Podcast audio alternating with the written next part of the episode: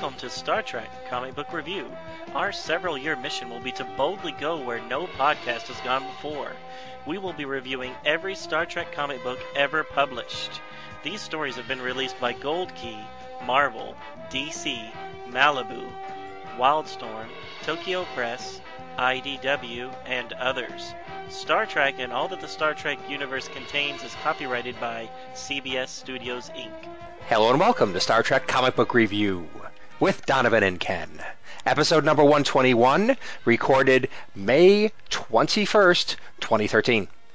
So this is our ninth episode based in the new J.J. Abrams continuity. So normally we would do an ongoing issue. But due to publishing schedules and when we needed to record this, we're only going to be doing Countdown to Darkness number four. After that, we will do a movie review of Star Trek Into the Darkness. Uh, the definitive movie review, quite frankly.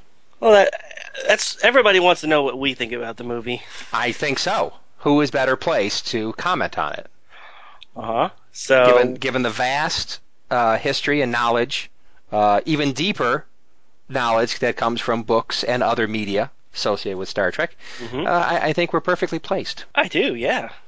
So yeah, we don't we top all the other people who just stop at the movies and TV shows. That's right. we we take it that extra step. Exactly. And this will also make for a shorter episode, so. I hope uh, so. But we may have some disagreements about the movie, so maybe it'll drag it out. well, we'll see. So, everybody listening, if you're worried that we're going to um, be spoiling the movie, uh, we will. So, we'll give you a disclaimer after we finish Countdown to Darkness number four before we transition into the Into the Darkness conversation in case you haven't seen it yet. Which, by this point, by the time this posts, if you're a Star Trek fan and you haven't seen the movie, what, uh, two weeks into it? I'm sorry. You shouldn't be listening to this. It'll be a week later. It just came out Friday, and we're going to be posting this. It came out on the 17th, and we'll be posting this on the 23rd. Oh, uh, it came out the 15th, so let's not let's not mix things. Well, official date was the 16th, right? Well, The 15th was the sneak preview. since Wednesday, the 15th, you were able to see it at IMAX, right? Uh, yeah, there was a limited screening on the 15th. Whatever. The main point is, I still maintain that if you're listening to this show and if you have not seen the, the movie by this point, I'm You're sorry, Not a real fan. probably not. So just delay listening to this. Maybe they're just purists and they don't want to, you know, go see a new continuity. They want to see the Shat.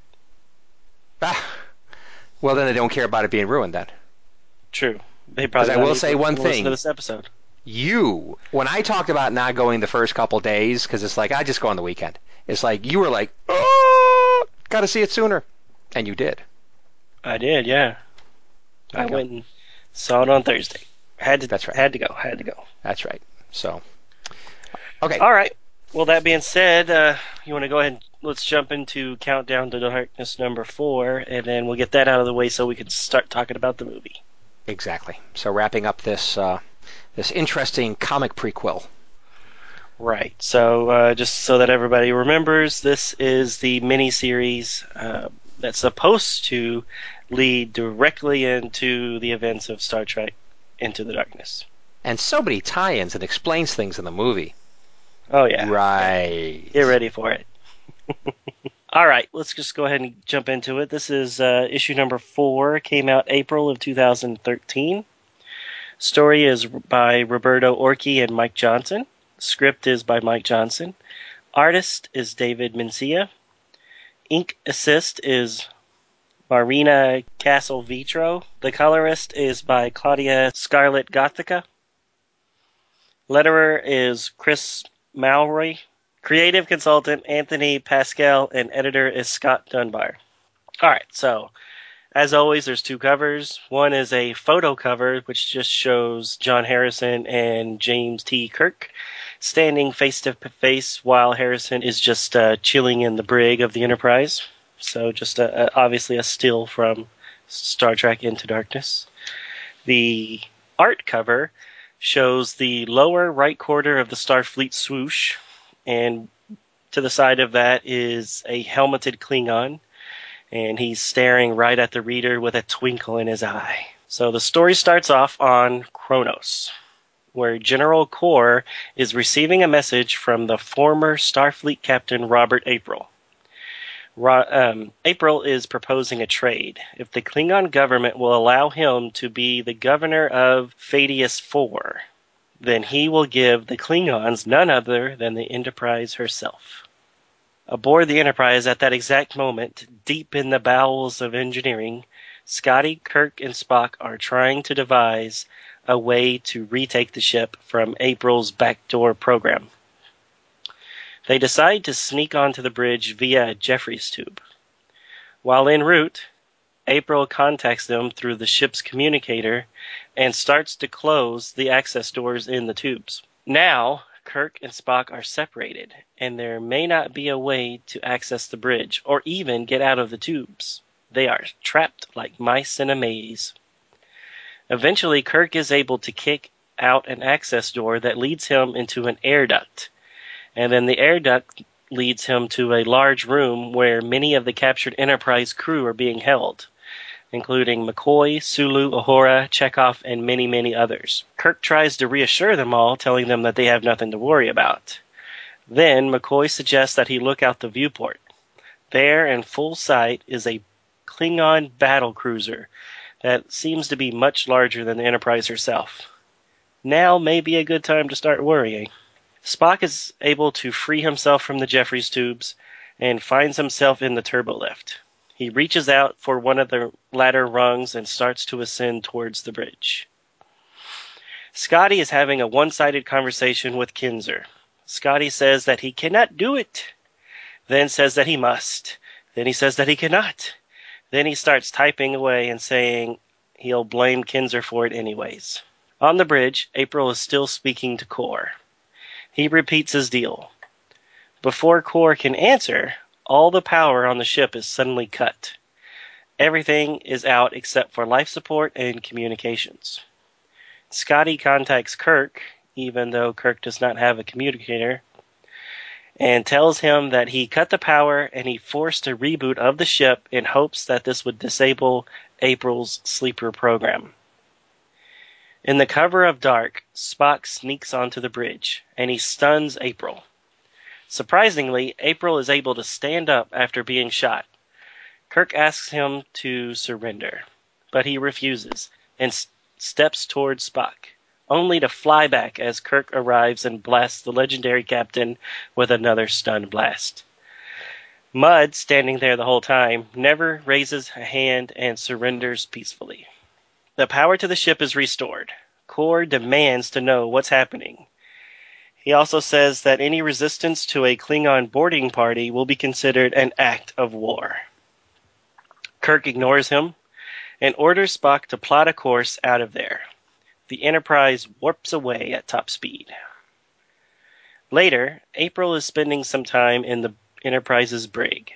Kirk cannot understand how April could take the actions that he did that could start a war that would eventually kill billions of innocent Federation citizens. April thinks that it's odd that Kirk has not already figured out that the war is unavoidable and that there are forces at work that Kirk cannot even fathom. Kirk and Spock leave the brig and discuss how they will keep Mudd's ship and that Mudd will join April when they drop him off at Starfleet security at the nearest starbase. Kirk has to admit to Spock that April was right from a certain point of view. He was just trying to save lives, even if it meant breaking the Prime Directive. Spock starts to argue with him, but Kirk tells him not to bring it up for a while and walks away. Later, Spock and Uhura have a discussion in her darkened quarters. She asks him to stop running off and risking his life. She asks him to promise, and then eventually he does. They embrace in a romantic kiss in front of a backdrop of stars. Later, Kirk is in communication with Pike. Pike tells him that April and his actions are now considered classified. Kirk is being ordered to take the Enterprise to the Nibiru system to perform a survey. And then the final page of the book shows a man in a black coat walking up to the Starfleet Data Archives in London. He places his hand on a sensor. It reads his palm and displays access granted. Harrison, John. To be continued in Star Trek Into Darkness.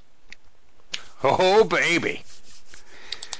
So, Yes. what do you mean that doesn't just get you right into the movie? It's all tacked on stuff. Right. Nothing in the core narrative going on here has anything to do with the movie. Not, not that that we consider that a spoiler. Uh, anybody listening, No. Well, I don't think it is. but I agree with you. The first countdown, the countdown to the first 2009 movie, was kind of like that too. It didn't really have a big bearing in the movie, but it did explain a lot of what was going on. So it gave you a better appreciation to how Spock and Nero ended up where they were in the movie. It, it gave you the whole backstory that led you up to uh, how Nero became Nero. Right. So Where this one does. I, I, I thought it was a very I, thought it was really an important transition for me.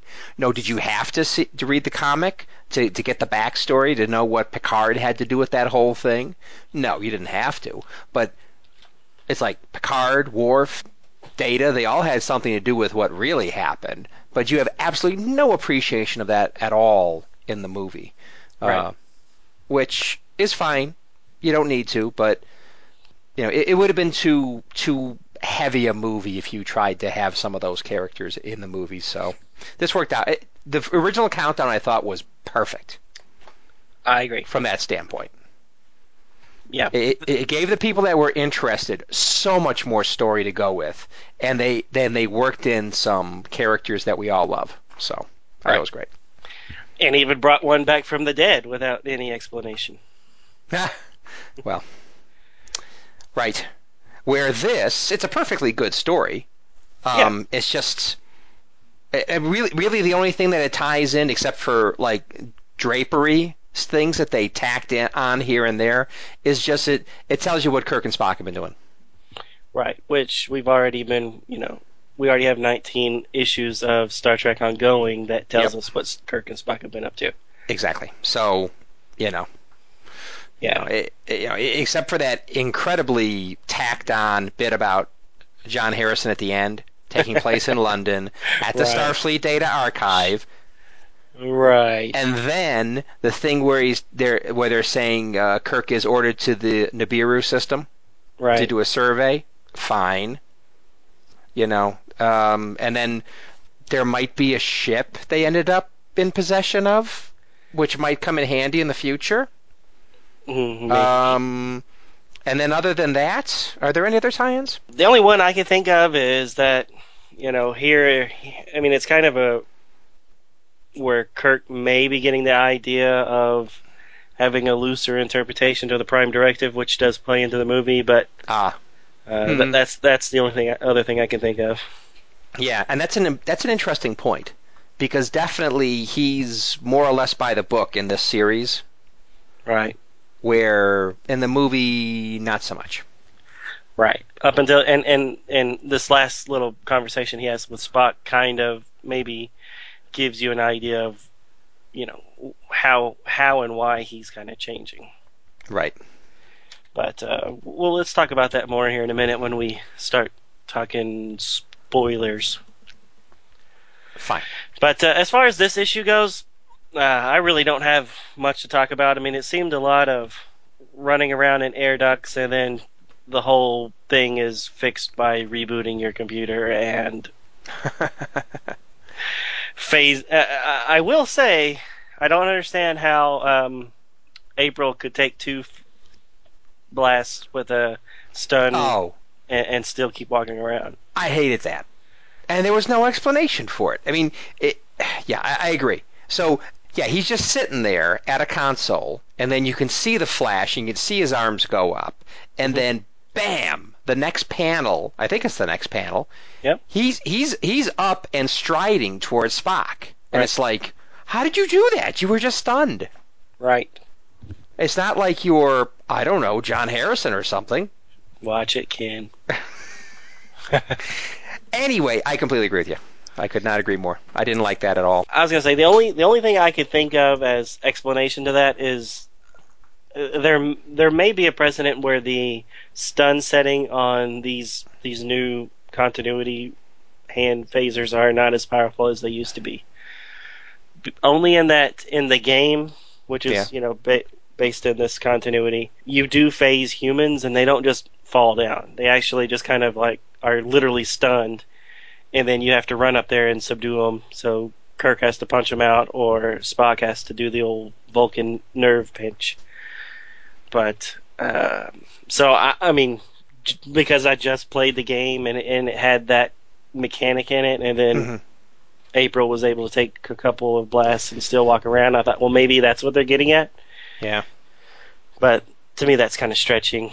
That, that's me trying to fit things together that maybe Yeah. didn't necessarily needed to be fit together. Right. Well, let me just mention this in this comic book. When actually at the end of the previous comic book, so the third book in this series, Mhm. Um, oh, yep. when April and Mudd come running into the bridge and start phasing, you know, uh, shooting people with phasers. Yeah, take out the whole bridge. Take out the whole bridge. Um, in this book, some some time later, maybe hours, I'm not quite sure, but later, you still see, I think it's Chekov, uh, you know, towards the end, uh, or Chekov or somebody with dark hair is on is on the floor, sitting on the floor unconscious. And, and that's when April is getting up and striding towards Spock again. So yeah, very good point. so good so point. maybe they used a sh- maybe they, they they used a hypo or something. I don't know, but some of those people on the bridge were out for quite a while. Yeah, good point. Nope, you're right. I mean, yeah, they took them all out really easily and and when they needed to, but Yeah. April was able to shrug off Right a couple of now, shots. now personally, I like the idea of light stun and heavy stun. So if you want somebody to be really out for a while, heavy stun. You know, somebody you you want to knock them down, but you want to talk to them or something, light stun. I don't know. so maybe Spock was using light stun and Kirk was using heavy stun. yeah, apparently, apparently. All right, good point. I will concede to that. What I want to know about is why are Jefferies tubes throughout the ship? Got to get to the wiring somewhere. What? Okay, but I th- correct me if I'm wrong. I could be wrong. I thought Jefferies tubes were just in critical areas of the ship. I thought they were in the engine area, or maybe in engineering. But at the at the very least, in the engine, where you had to get into confined areas and wiring and, and whatever.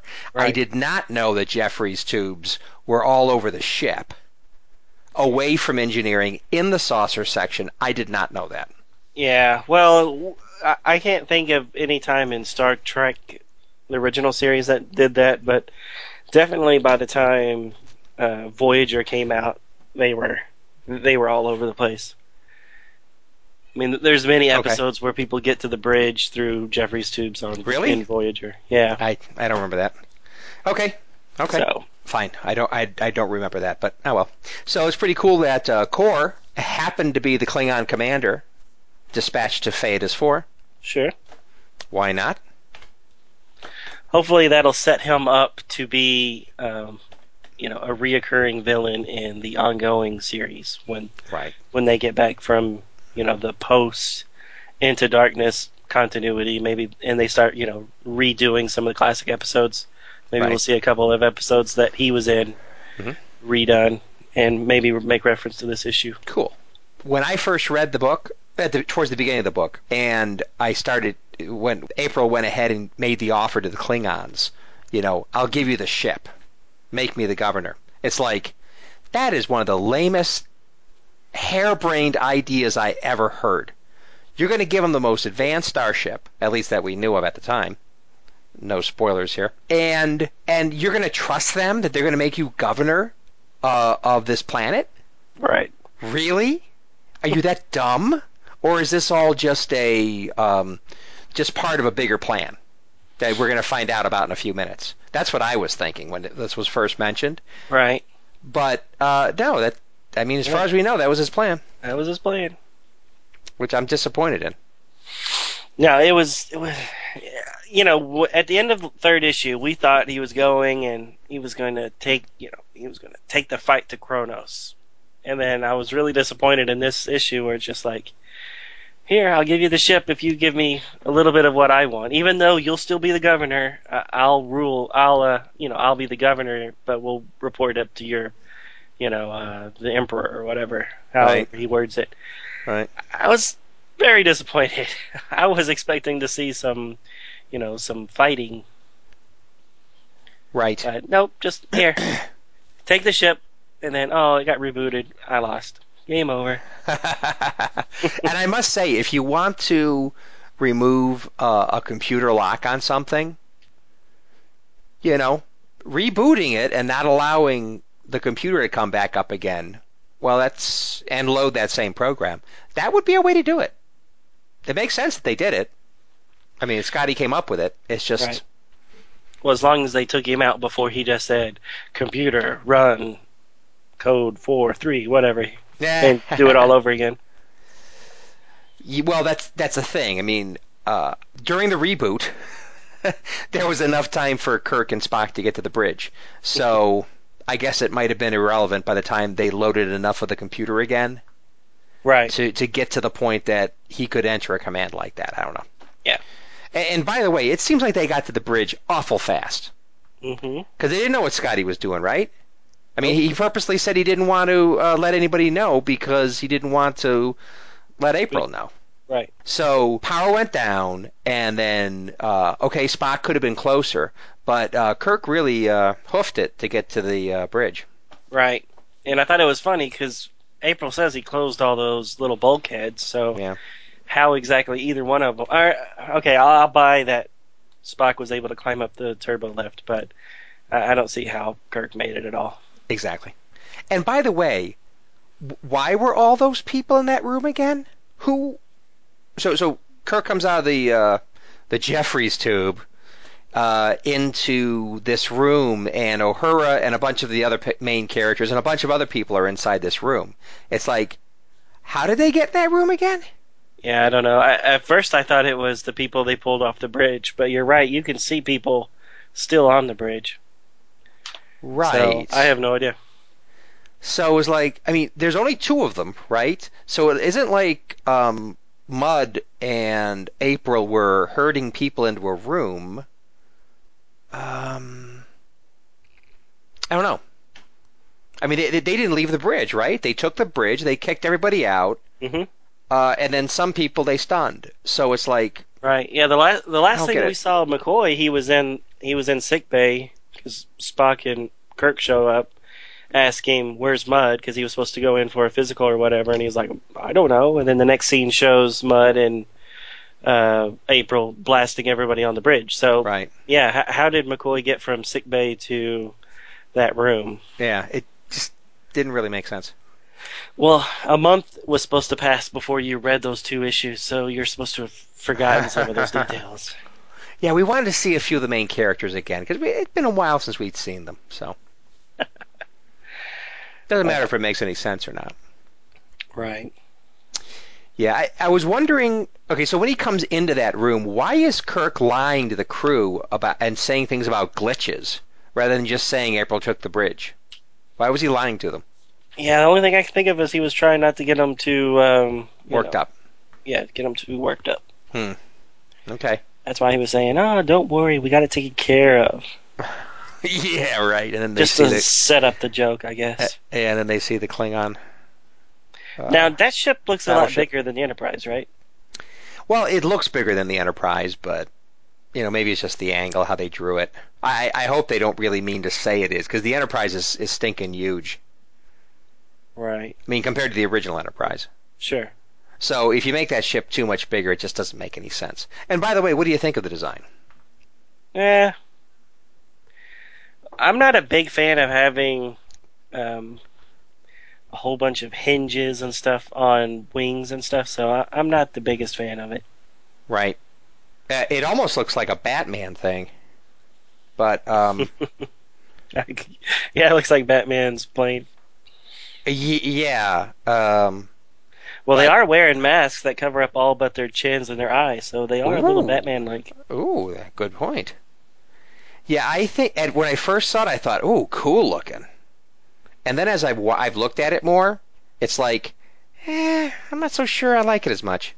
Right. Yeah, I'm with you on that on that second part. Um, and another thing that annoys me is for the 2009 movie, I had gotten a Hallmark uh, ornament, hmm you know, supposedly from the movie, and it was a Klingon battle cruiser, Right.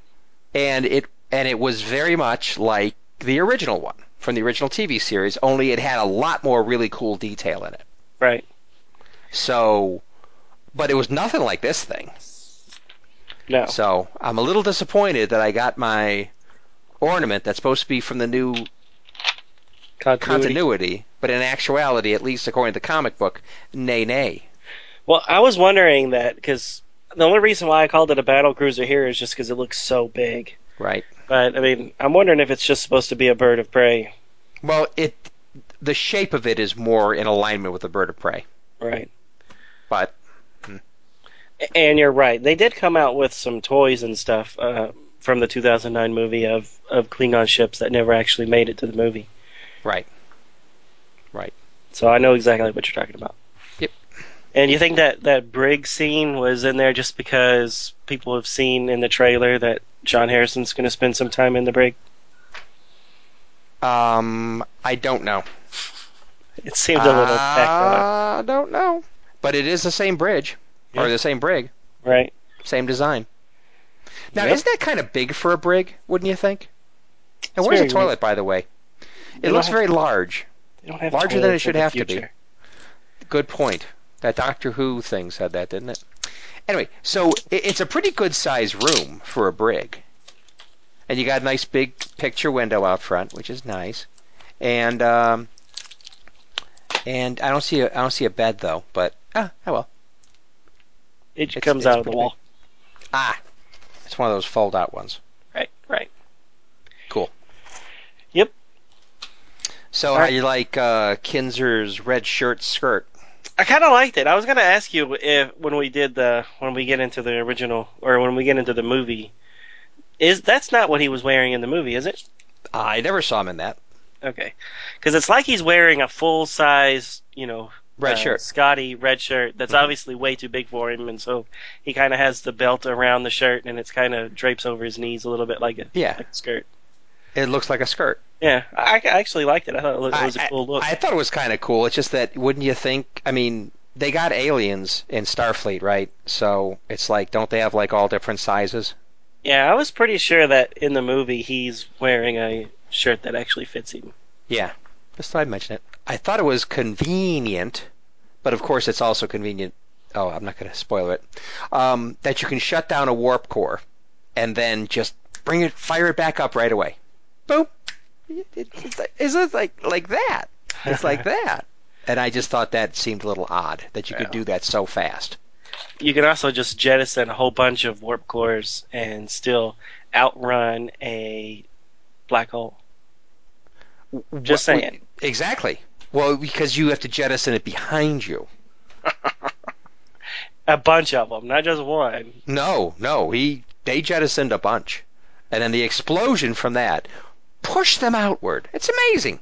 So would it be a spoiler if we mention that in the new movie they seem to be back to the one warp core idea? Um, yes, and can you see that actually being jettisoned? no. The thing's huge. Well, we're going to talk about it in a few minutes anyway. Yeah, let's let's finish this up. Let, let's let's do that then talk about it because I think the warp core is pretty cool. Th- there was a mention of how Admiral Marcus uh, was going to be was going to receive April, so that's another Right. tie-in. They mentioned Ad- Admiral Marcus.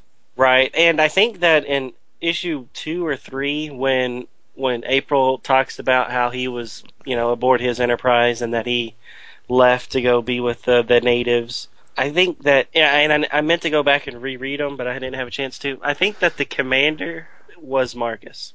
Oh. So Marcus was April's commander, and then when April left, he became captain of the Enterprise Ah, until they cr- created a new ship and Pike became the captain. right. So that's a little different. Yeah. So, what do you think about the uh, the artwork? Uh, I liked it. I mean, Uh, it was it's normal, ongoing. Well, I don't think it's quite normal. I mean, it's close to normal, but not quite. Especially on uh, page three. I thought they drew, especially Spock, but Kirk too. They look like teenagers. They look like they're 14 years old. Uh, the top right panel, especially of page three, Spock looks like he's getting ready to go to the prom or something. he just looks so young. Yeah, I can see that. Yeah. Right. No, Just thought I- I'd mention it. Other than that, things look great. It's just that they just look so young. they are young, Well, they're like in their 20s, not their teens. right? Just thought I'd mention it. And that's it. That's all I have to say. All right. Before we get into our spoilerific section, um, and oh, yes, it will be spoilery. so so that you don't have to listen for the end, we'll go ahead and tell you what we're going to do next week. Uh, next week will be we'll be back in the 90s, Deep Space Nine issues 16, 17, and 18. So that being said, let's go into Star Trek Into the Darkness spoiler field review. The definitive review, yes. So let's start the review with a little clip where Kirk is getting a new crew member. Somebody we may or may not have seen before. Captain Kirk. Science Officer Wallace. I've been assigned to the Enterprise by Admiral Marcus. These are my transfer orders. You requested an additional science officer, Captain? I wish I had. Lieutenant Carol Wallace, doctorate in applied physics, specializing in advanced weaponry. Impressive credentials, Thank you. but redundant now that I'm back aboard the Enterprise. And yet, the more the merrier. Have a seat, Doctor. It just a sentence or two. What do you think, Donovan? Well, I liked it a lot. I thought that some of the nitpicking things that I had against the f- 2009 movie, I think, were addressed.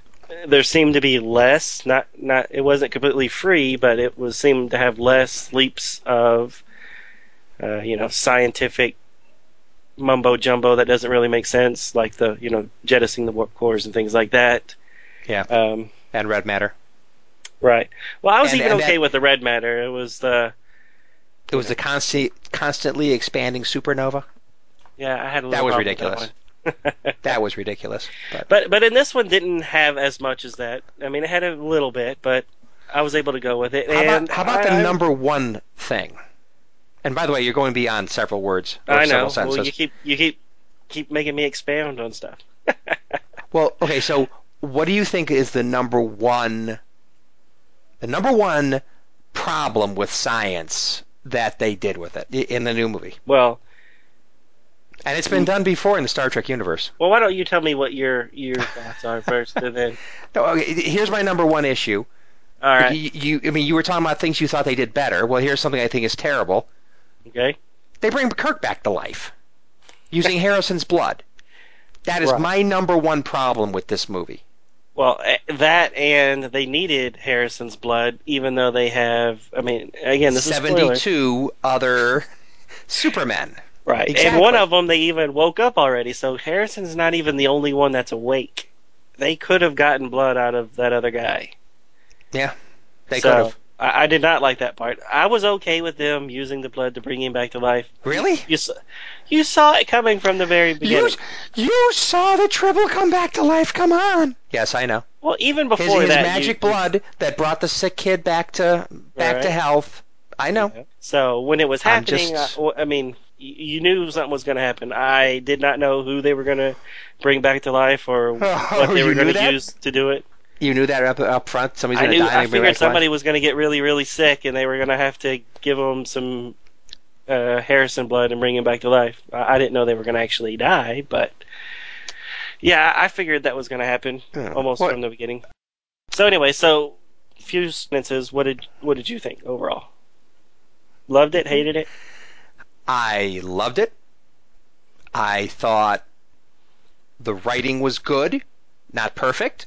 They always do these little leaps of, of faith and, and things like, well, it's so good in all these other ways. You're, just go with it. So okay, fine. I went with it, and uh, I, I thoroughly enjoyed it. Special effects were great. Um, they did have gratuitous action scenes, but they were so cool that, in general, sure, go for it. I thought it was great. And the role reversals I thought were really good too. Although I got a little uncomfortable with. I, I kind of I, I'm kind of of two minds when it comes to when they reuse too much of the original movies. Right. I, I was surprised they did as much as they reused as much as they did. So Yeah. in this one, Kirk is the one that goes into the reactor. Yep. Even though he has to knock out Scotty to go Yep. in there because it's going to kill him if he does. Yep. Um, and then he dies, right? Just like Yep. just like Spock in Star Trek Wrath of Khan. Right. So they just do it. Hey, let's do it this time with uh, Kirk and Spock reversed. Yeah. right. Yeah. I, I agree. I I was surprised they went that far with it. Right. and I was surprised that you know I, I was surprised they brought back Khan. I really didn't think they were going to, Right. but uh, I mean it was cool because Khan's a good character, and I thought Benedict Cumberbatch was awesome. Yeah, he he did a really good job, and he played well as the the likable Khan that you almost feel sorry for at parts, and then he was a little over the top as the evil Khan. He was just, just close to a little over the top Which I uh, think towards the end, Which which, I which think- showed which showed how crazy he was. Right. Yeah, and that's one of the things in Space Seed that I think that Ricardo Montalban could have done really well is the charismatic, the you know the the normal, if you want to say, the manipulative Khan, where he's you know he he could have sweet talked all of them instead of you know in Space Seed it's just so abrupt that woman just absolutely loves him for no reason. She's going to throw away her whole career to to help him. Where I thought that this Benedict Cumberbatch type con could have been more charismatic, could have been more manip- manipulative in that way, where you could Well- maybe buy it a little bit better that he could talk somebody into doing these horrible things for him. Yeah, Does that make sense? Yeah, kinda. I mean, because he he talks Mickey into killing himself Right. to save his kid. Mhm. and to blow up that archive. Um, he's got Kirk and the crew basically doing a lot of what he wants them to do hmm at the beginning, and then you know Spock does the call to himself, just to confirm things that he's an, that Khan is not a person, not a nice person, not a nice person at all. I thought that was kind of cool. Um, unneeded, but cool. Well, it, it was kind of an excuse just to get Nimoy on there again. Right. But um, but if you're really not sure at that point, you were almost wondering yourself: is this the same Khan or what? right.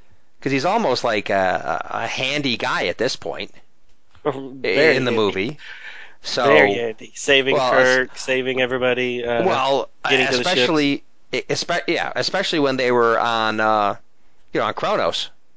So right, right. that was very handy. But uh, yeah, so but that was good. I mean, Spock did a little che- fact checking, and uh, I'm glad old Spock uh, broke his rule of not uh, not divulging things. Right. Right. So, what's some of the parts that you liked most about it? Uh, a lot of people I've talked to really like the comedy, uh, kind of like when Avengers had all that comedy in it. Um, even the 2009 movie had a lot of comedy in it. Uh, kind of like this scene where Uhura and Kirk are uh, maybe making fun of Spock a little bit. And your boyfriend's second guessing me every chance he gets. Sorry, that was inappropriate. It's just sometimes I want to rip the bangs off his head. I don't know, maybe it's me. I, I, It's not maybe you.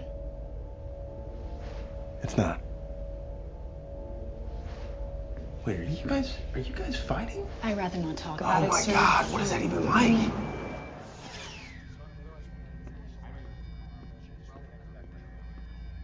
Yours burning? That last line was actually Kirk to Spock once he and Uhura left the turbo lift. Um, I like the comedy, but me personally, the action and stuff's great. But to me, when I think back of what I really liked about the movie, it's some of the lines, uh, like in regards to that part you were just talking about when Kirk and Scotty and Khan are on the uh, Vengeance Mm-hmm. instead of just describing it for you, I'll uh, play a little excerpt from the Star Trek Into Darkness audiobook, uh, narrated by Alice Eve.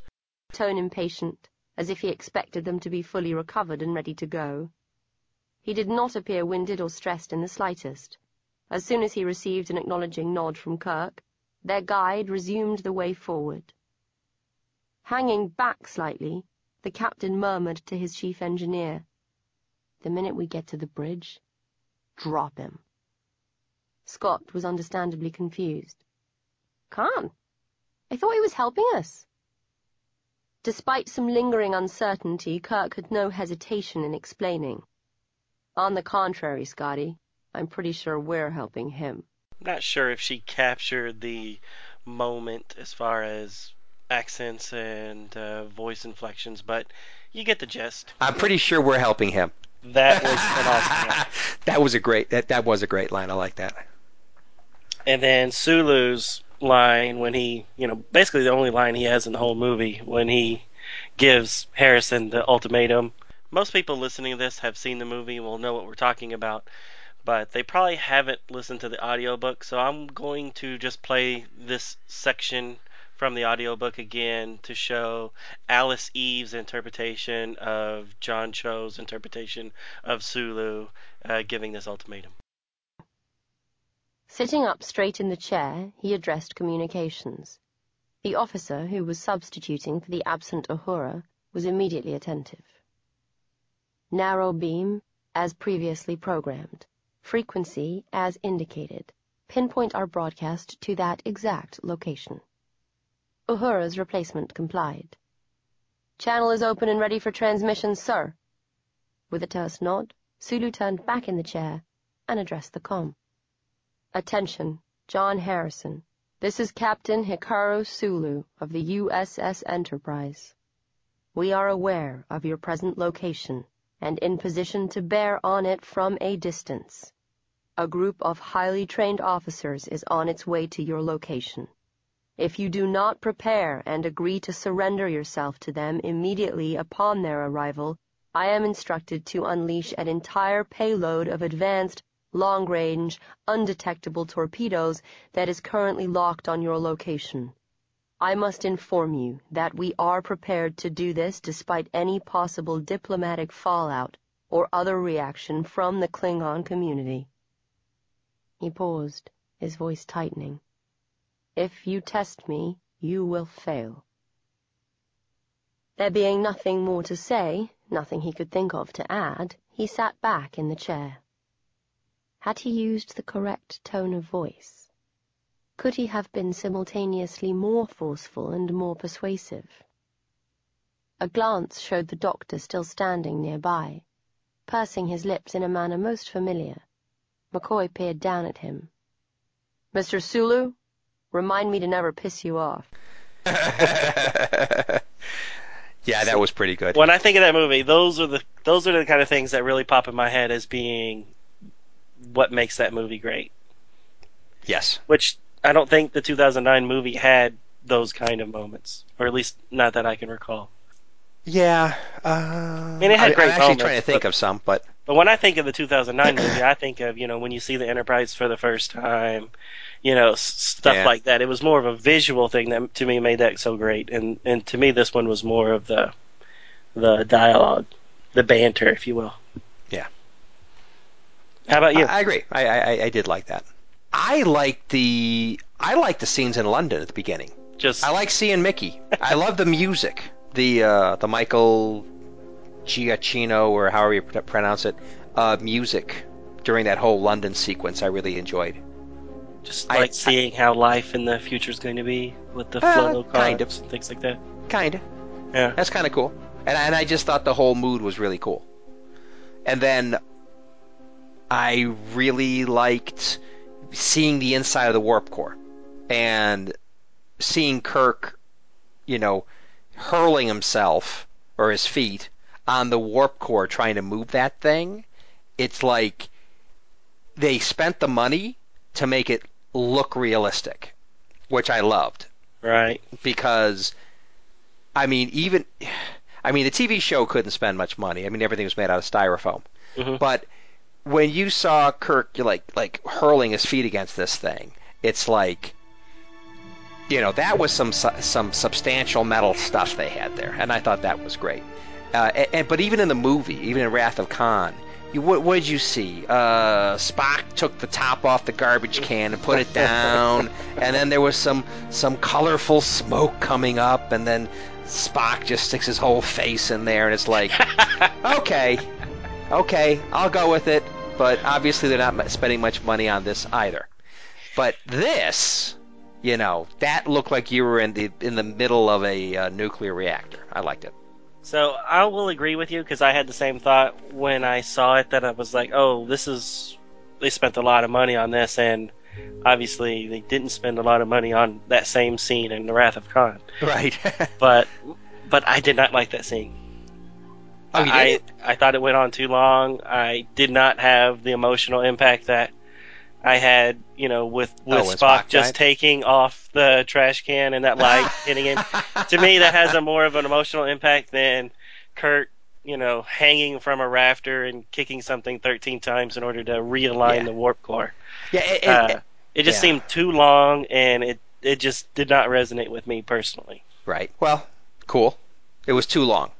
I didn't like him climbing up the giant tubes, and I don't know. It just Well, it's it's okay, but it, I mean, they, the I guess so. I guess they they put too much emphasis on trying to make it look realistic.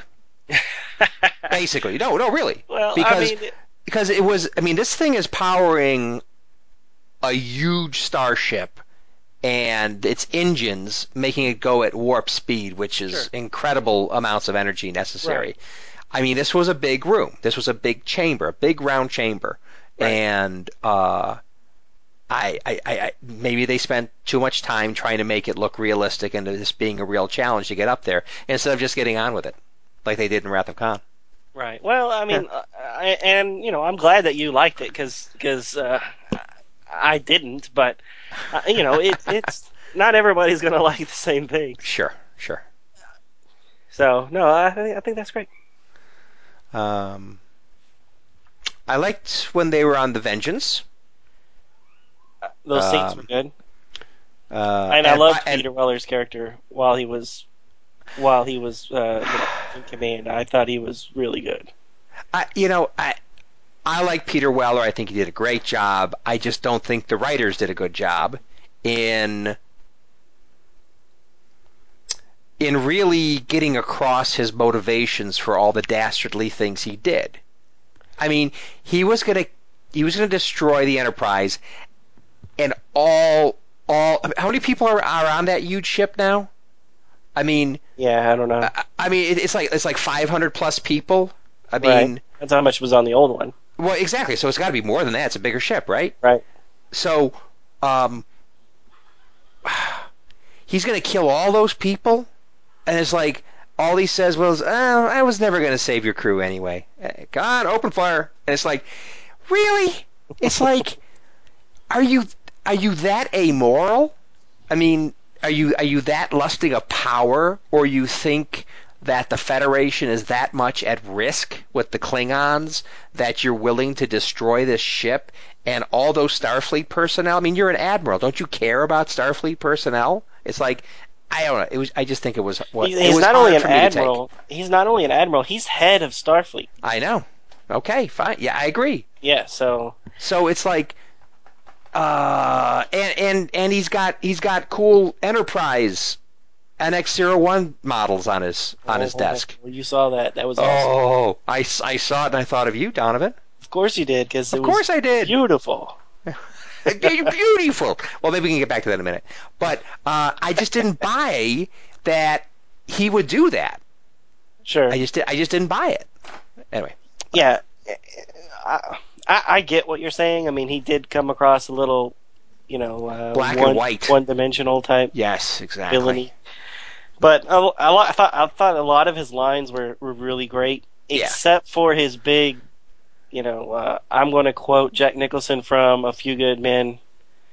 Uh, when he's sitting in the chair, he's like, "There's a war coming, and you want me sitting on that chair." You know, and then you know, Kirk's like, "Did you order the code red?" You're damn right. I ordered the cold red. Oh wait, no, that's not. You know what I'm talking about, though. I mean, Yeah, that whole little tirade. I was like, oh my god, you're just doing Jack Nicholson, and it sounds word for word the same, even though it's not. But that was my only beef with the Peter Weller stuff. Yeah. But uh, I thought he was good. I liked him. Yeah. Oh, he- he's good. RoboCop's good. No two ways about it. No, he's good. He was good in Fringe. Really good in Fringe in that that one episode he was in. Mm. Um. Okay, so. Uh, speaking of other characters that are high ranking, I hate that Pike died. I hate that. I like Pike. But Yeah, the problem is, is JJ is stuck in he's channeling Star Wars too much. So he had to make Pike Obi Wan Kenobi, so he had to die Mhm. so that Kirk could ascend into his full maturity. Okay, I, I get the archetypes that Right. you're employing here. It's just that I like Pike. Ugh. I agree. Yep, I, I agree that I, I didn't like it, but you know, I, and I thought that they were going to do more with it, with the whole family. What what would you do for family line that John Harrison had? Right. Um, but they, I mean, aside from that line, that's really all they did. Even though well, I, I was hoping they would do more with, you know, Pike losing his family. I mean, uh, Kirk losing his family in his eyes, you know, with Pike. well, uh, And, true. you know, uh, so it's like his father, right? Exactly. right. But I mean, his mother's still alive, right? I don't know. She wasn't around, so I don't know Well- where she ended up I, I, I thought she was off world in the 2009 movie, when they're little kids. Yeah, but that's little kids. Then, well, whatever. it, it never Um, talks about her again. Okay, so but the thing, but I thought the big thing about what would you do for your family that completely tied into Kirk sacrificing himself at the end Good point. in the you know in the uh, in the warp core chamber. True. All right. Good point. So that came back in there. Um, I mean, especially when he thought it was basically his decision to broadcast the conversation throughout the entire ship for record. Yeah, I thought that, was his.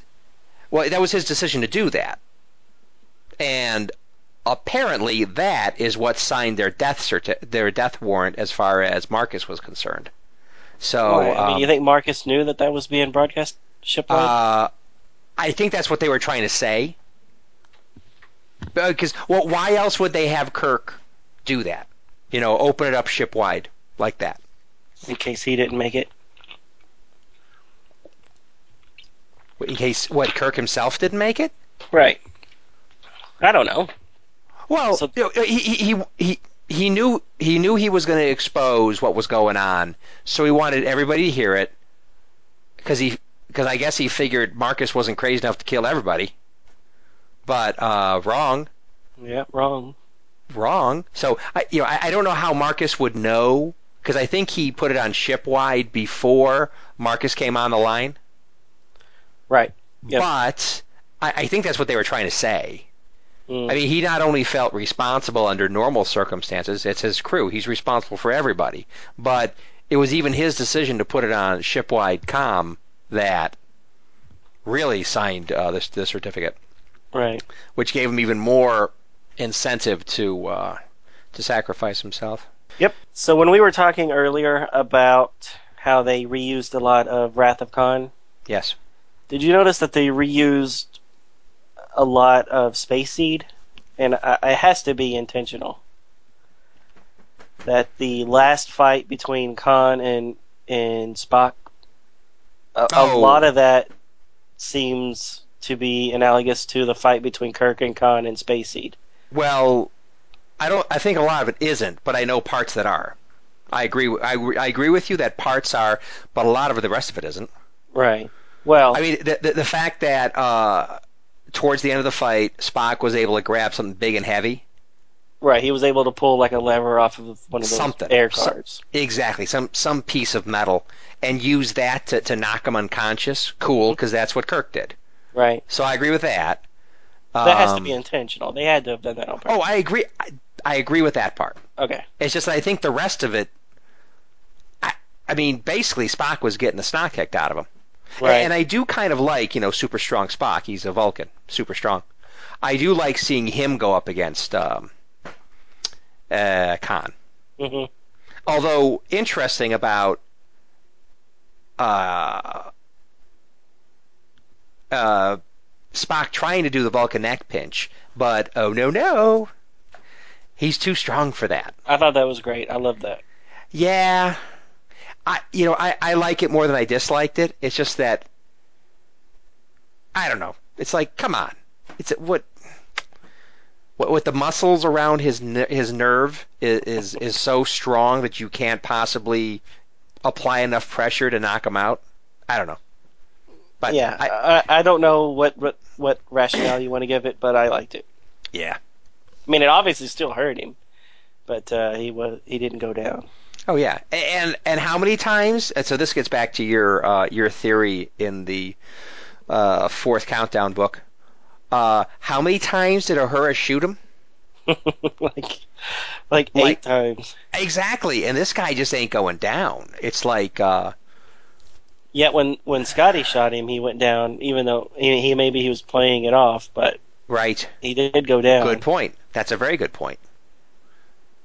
He went down for a time, and I don't think he was playing possum. I didn't think so either. Yeah. Hey, it just goes down to what's uh, what's convenient for the story at the moment. right.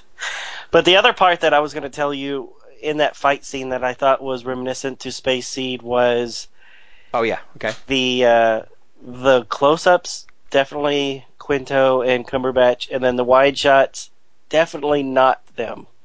Just like in Space Seed, those oh, wide shots horrible. are so bad because it They're shows bad. the stunt double full on face. It's Yeah. not Shatner. No, no. And then he just punch it away and flipping off of stuff, and then a close up of Shatner landing, and it's just like, okay, that's fake. And then I got the same feeling when I was watching Quinto and Cumberbatch doing. it. I was like, that's not Quinto. That's you can tell that's not him. Why? Yeah. Why? Why remake that part of uh, the original series? You think it's purpose? You think no, it's I on don't purpose? think it's on purpose, but I, I did notice it. Yeah.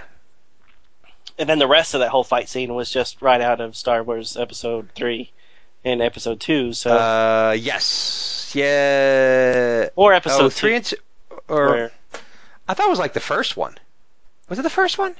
Or No, no, maybe, maybe you're right. It was the second one. They're on Where- where- and they're falling from sky car to sky car. Exactly. Right. And then Kenobi says, "I hate when he does that." Yep. Yep. Right. And they're driving around in some kind of futuristic uh, uh, you know, Corvette Stingray convertible sky car. Yeah, that was, that was kind of cool. Right. So again, obviously JJ is the right person to do Star Trek or Star Wars, and Yes, because he's been doing it on the Star on the Star Trek shows and movies.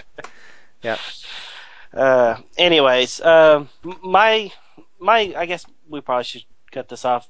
My last thing is I really liked how they address that Kirk is way too young to be captain of the Enterprise. Yep. And they actually talk about sending him back to the to the academy.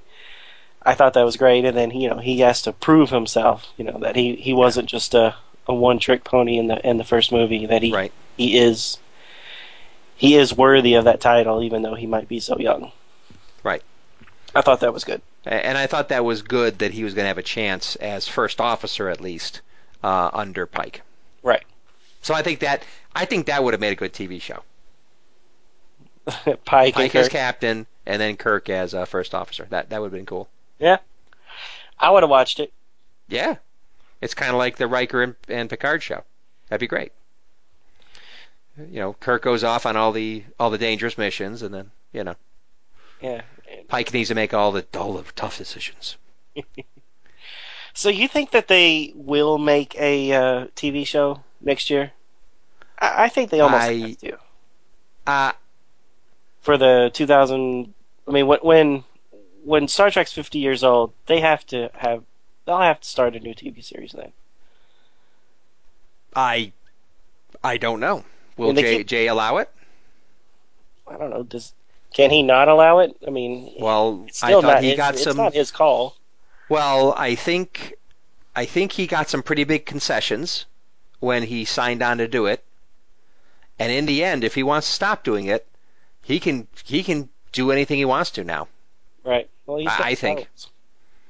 Well, he's got Star Wars, right? And plus, how many? I mean, he redid Mission Impossible. Uh, I mean, how many other people want the golden, uh, the golden lad? You know, and his merry band of writers Right. to work their magic. It's like he doesn't. he doesn't need Paramount anymore. No.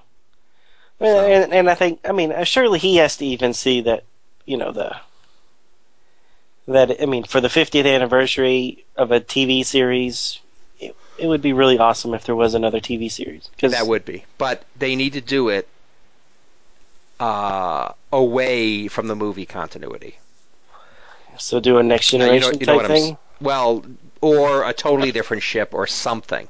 Right. You know, yeah. it- something something that they don't overlap with the movies. I would like to see an Excelsior ship. I would like to see an Excelsior ship and have have John Cho on as Captain Sulu. Ah, ha, ha. He's too young, though. Well, I don't know. He's pretty young, but so's Kirk. I think he's older than Chris Pine. But but look at the. ca- I mean, he seems even. Yeah, okay. I got a question for you on that because uh, issue twenty of ongoing is showing um, Sulu and Chekov in in the Academy days. Oh, I haven't read it yet. Well, that's what they do. Okay. And um, so exactly where is Sulu in comparison to Kirk as far as graduating? Because we know, of course, McCoy and Kirk. We know that. But exactly where? i- i- so is Sun- Sulu actually graduated prior to Kirk? Maybe. Because he seems he doesn't seem to be a contemporary of Kirk's graduating class. Right. And you know there he is when they're getting ready to take off.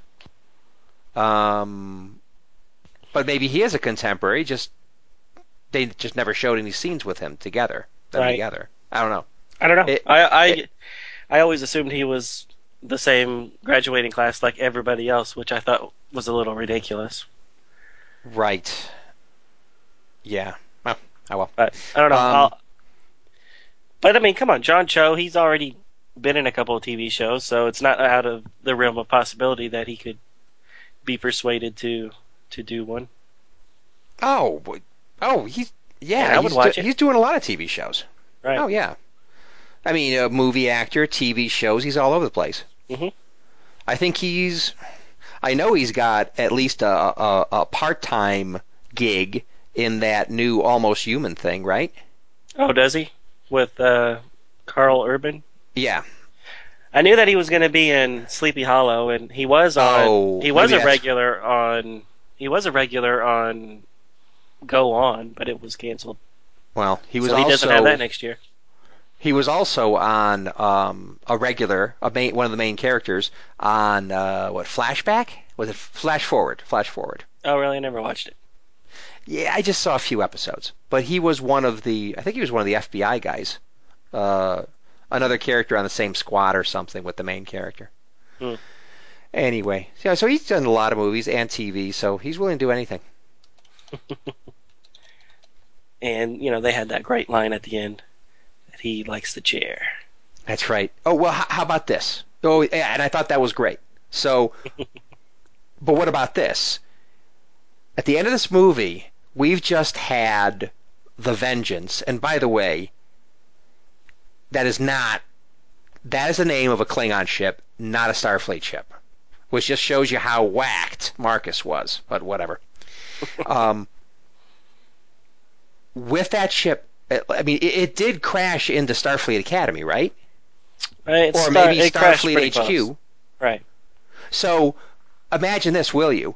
You've got this ship that crashed through either Starfleet HQ or Starfleet Academy or both, who knows? I'm really not sure where they are in proximity to each other, supposedly.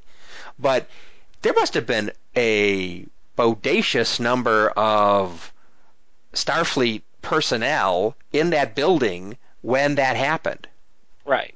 So I got to be asking: Are, we going to have a, a, a big? Are we now going to have a, a big reduction in people now uh, in Starfleet, which will have some ki- will manifest itself, itself somehow in the next X number of movies, Quite possible.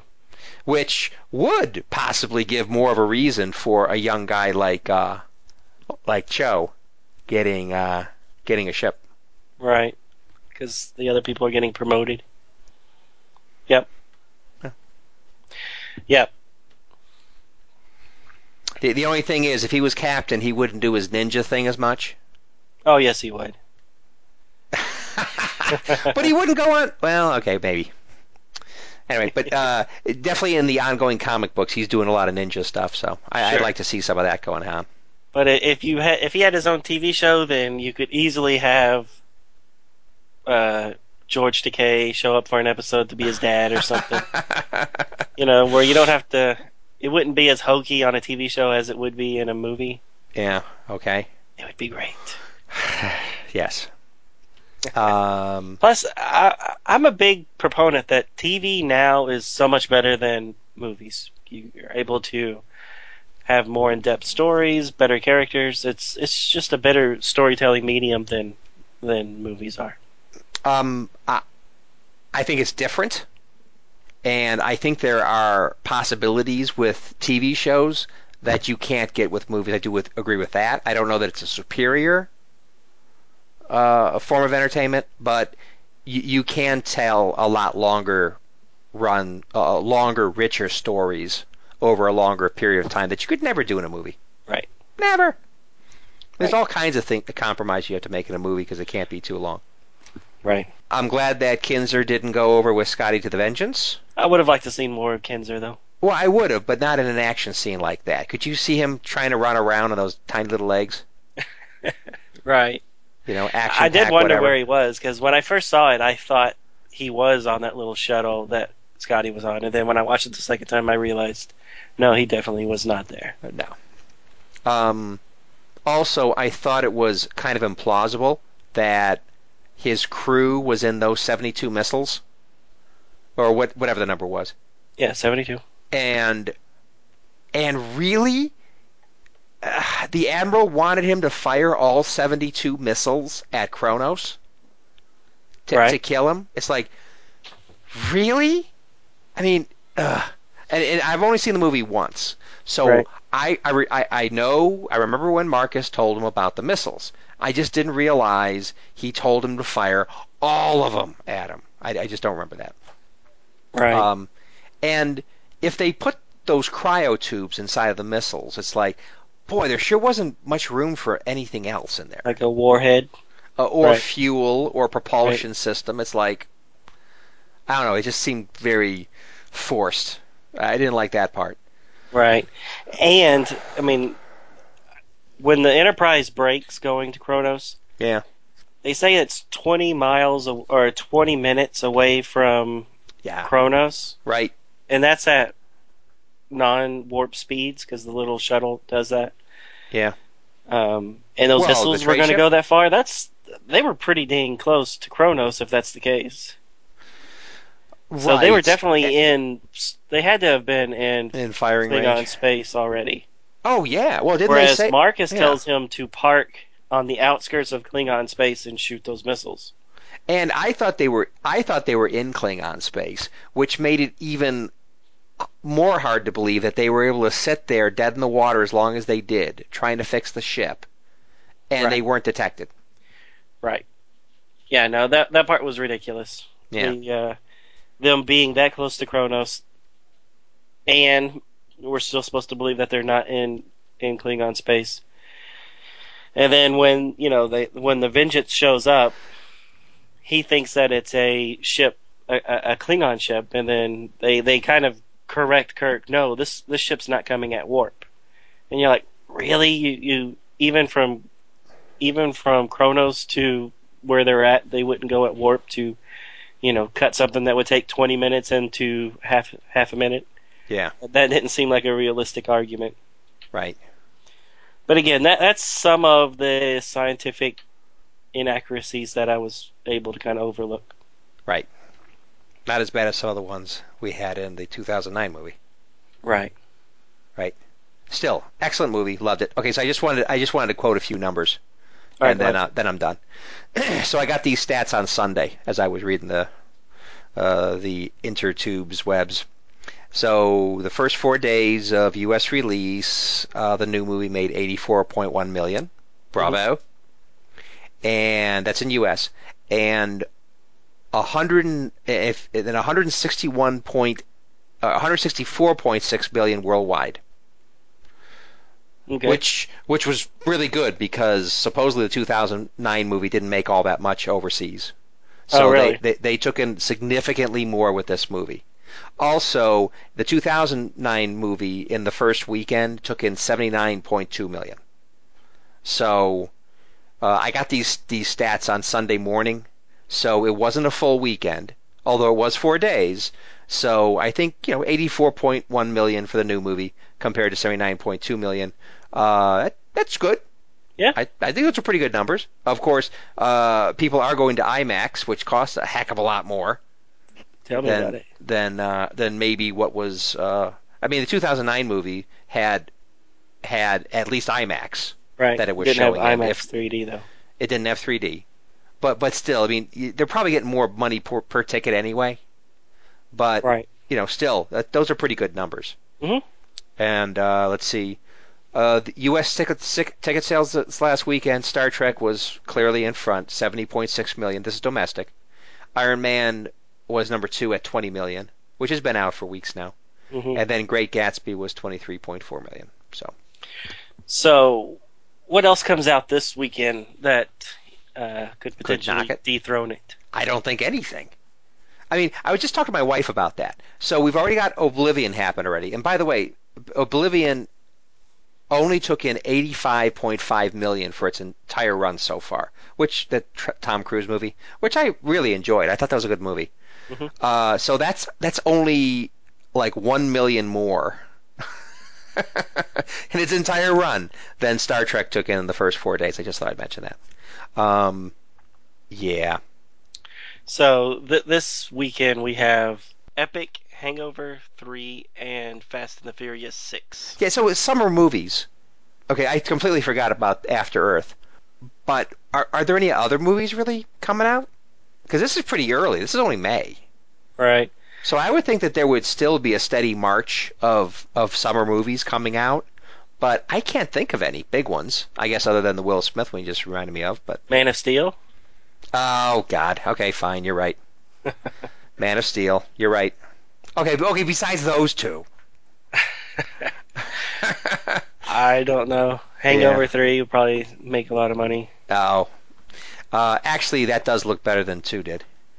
I saw the trailers for 2, and it was like, this doesn't look funny at all. And then, but this new one gets back to Vegas and whatever. It looks, it looks good. So, anyways, I don't know. Okay. Well, All right. Um, so, did you have any? You said you wanted to get back to the NX01 again later. Did you have else? Oh, I, I just, I just wanted to mention that I thought that was pretty cool in Marcus's office, which was, ba- which, by the way, was a very open floor plan, wasn't it? Yeah, I wasn't sure if that was his office or that was just like a conference room that they were in because he was having like a whole meeting with a bunch of people, and then they kind of walk over to the side where those models were. Right. well, but it looked like a desk there. Yeah, it did. So what was it? Some kind of a, or a secretarial thing, or Yeah, something? I don't know. Maybe a receptionist kind of thing. I don't know, but I thought the models were pretty cool. I mean, some the kind of thing you see in a, uh, you know, in a Picard ready room or something. Right. But um, yeah, I liked uh, I liked the model ships. And I liked how they had even, you know, it was basically the same pictures or the same enterprises that we saw in Star Trek: The Motion Picture there in the the rec room, um, except the NX-01 got got to be in there that time. Right. And the cool thing is, it looked like the original NX-01. There was no mucking around with it, because of course that all happened. Uh, yeah, about that all that of course all old. happened prior to um, Nero coming back and and messing everything up. Right. So Indeed. I did think that was good. That bit of Yeah. continuity. Yeah, I thought they had a lot of little moments like that that I thought were good. Yeah. Yep. All right. Okay. Sounds good. Well, All right. um, I hope everybody, if you haven't seen it, I, I am sorry that we've ruined things for you, but all of you that have seen it out there, why don't you tell us what you think? Yeah, please. And uh, until then, we will uh, we'll try to we'll try to respond to you if you email us at uh, startcomicbookreview at gmail.com. All right, so uh, come back next week, and we'll be back in comic book land, uh, Deep Space Nine, uh, 16, 17, and 18 by Malibu Comics. Exactly. Terok Nor. There you go. All right. All right, take care, everybody. Bye, everybody. See you next time on the review. Thank you for listening to Star Trek Comic Book Review. All Star Trek stories and characters are copyrighted CBS Studios Incorporated. All music, stories, and characters discussed are for entertainment purposes only. You can email us at startcomicbookreview at gmail.com. Visit us at our website, www.stcomicbookreview.com. Subscribe to us via iTunes or friend us on Facebook at first name ST Comic, second name Book Review.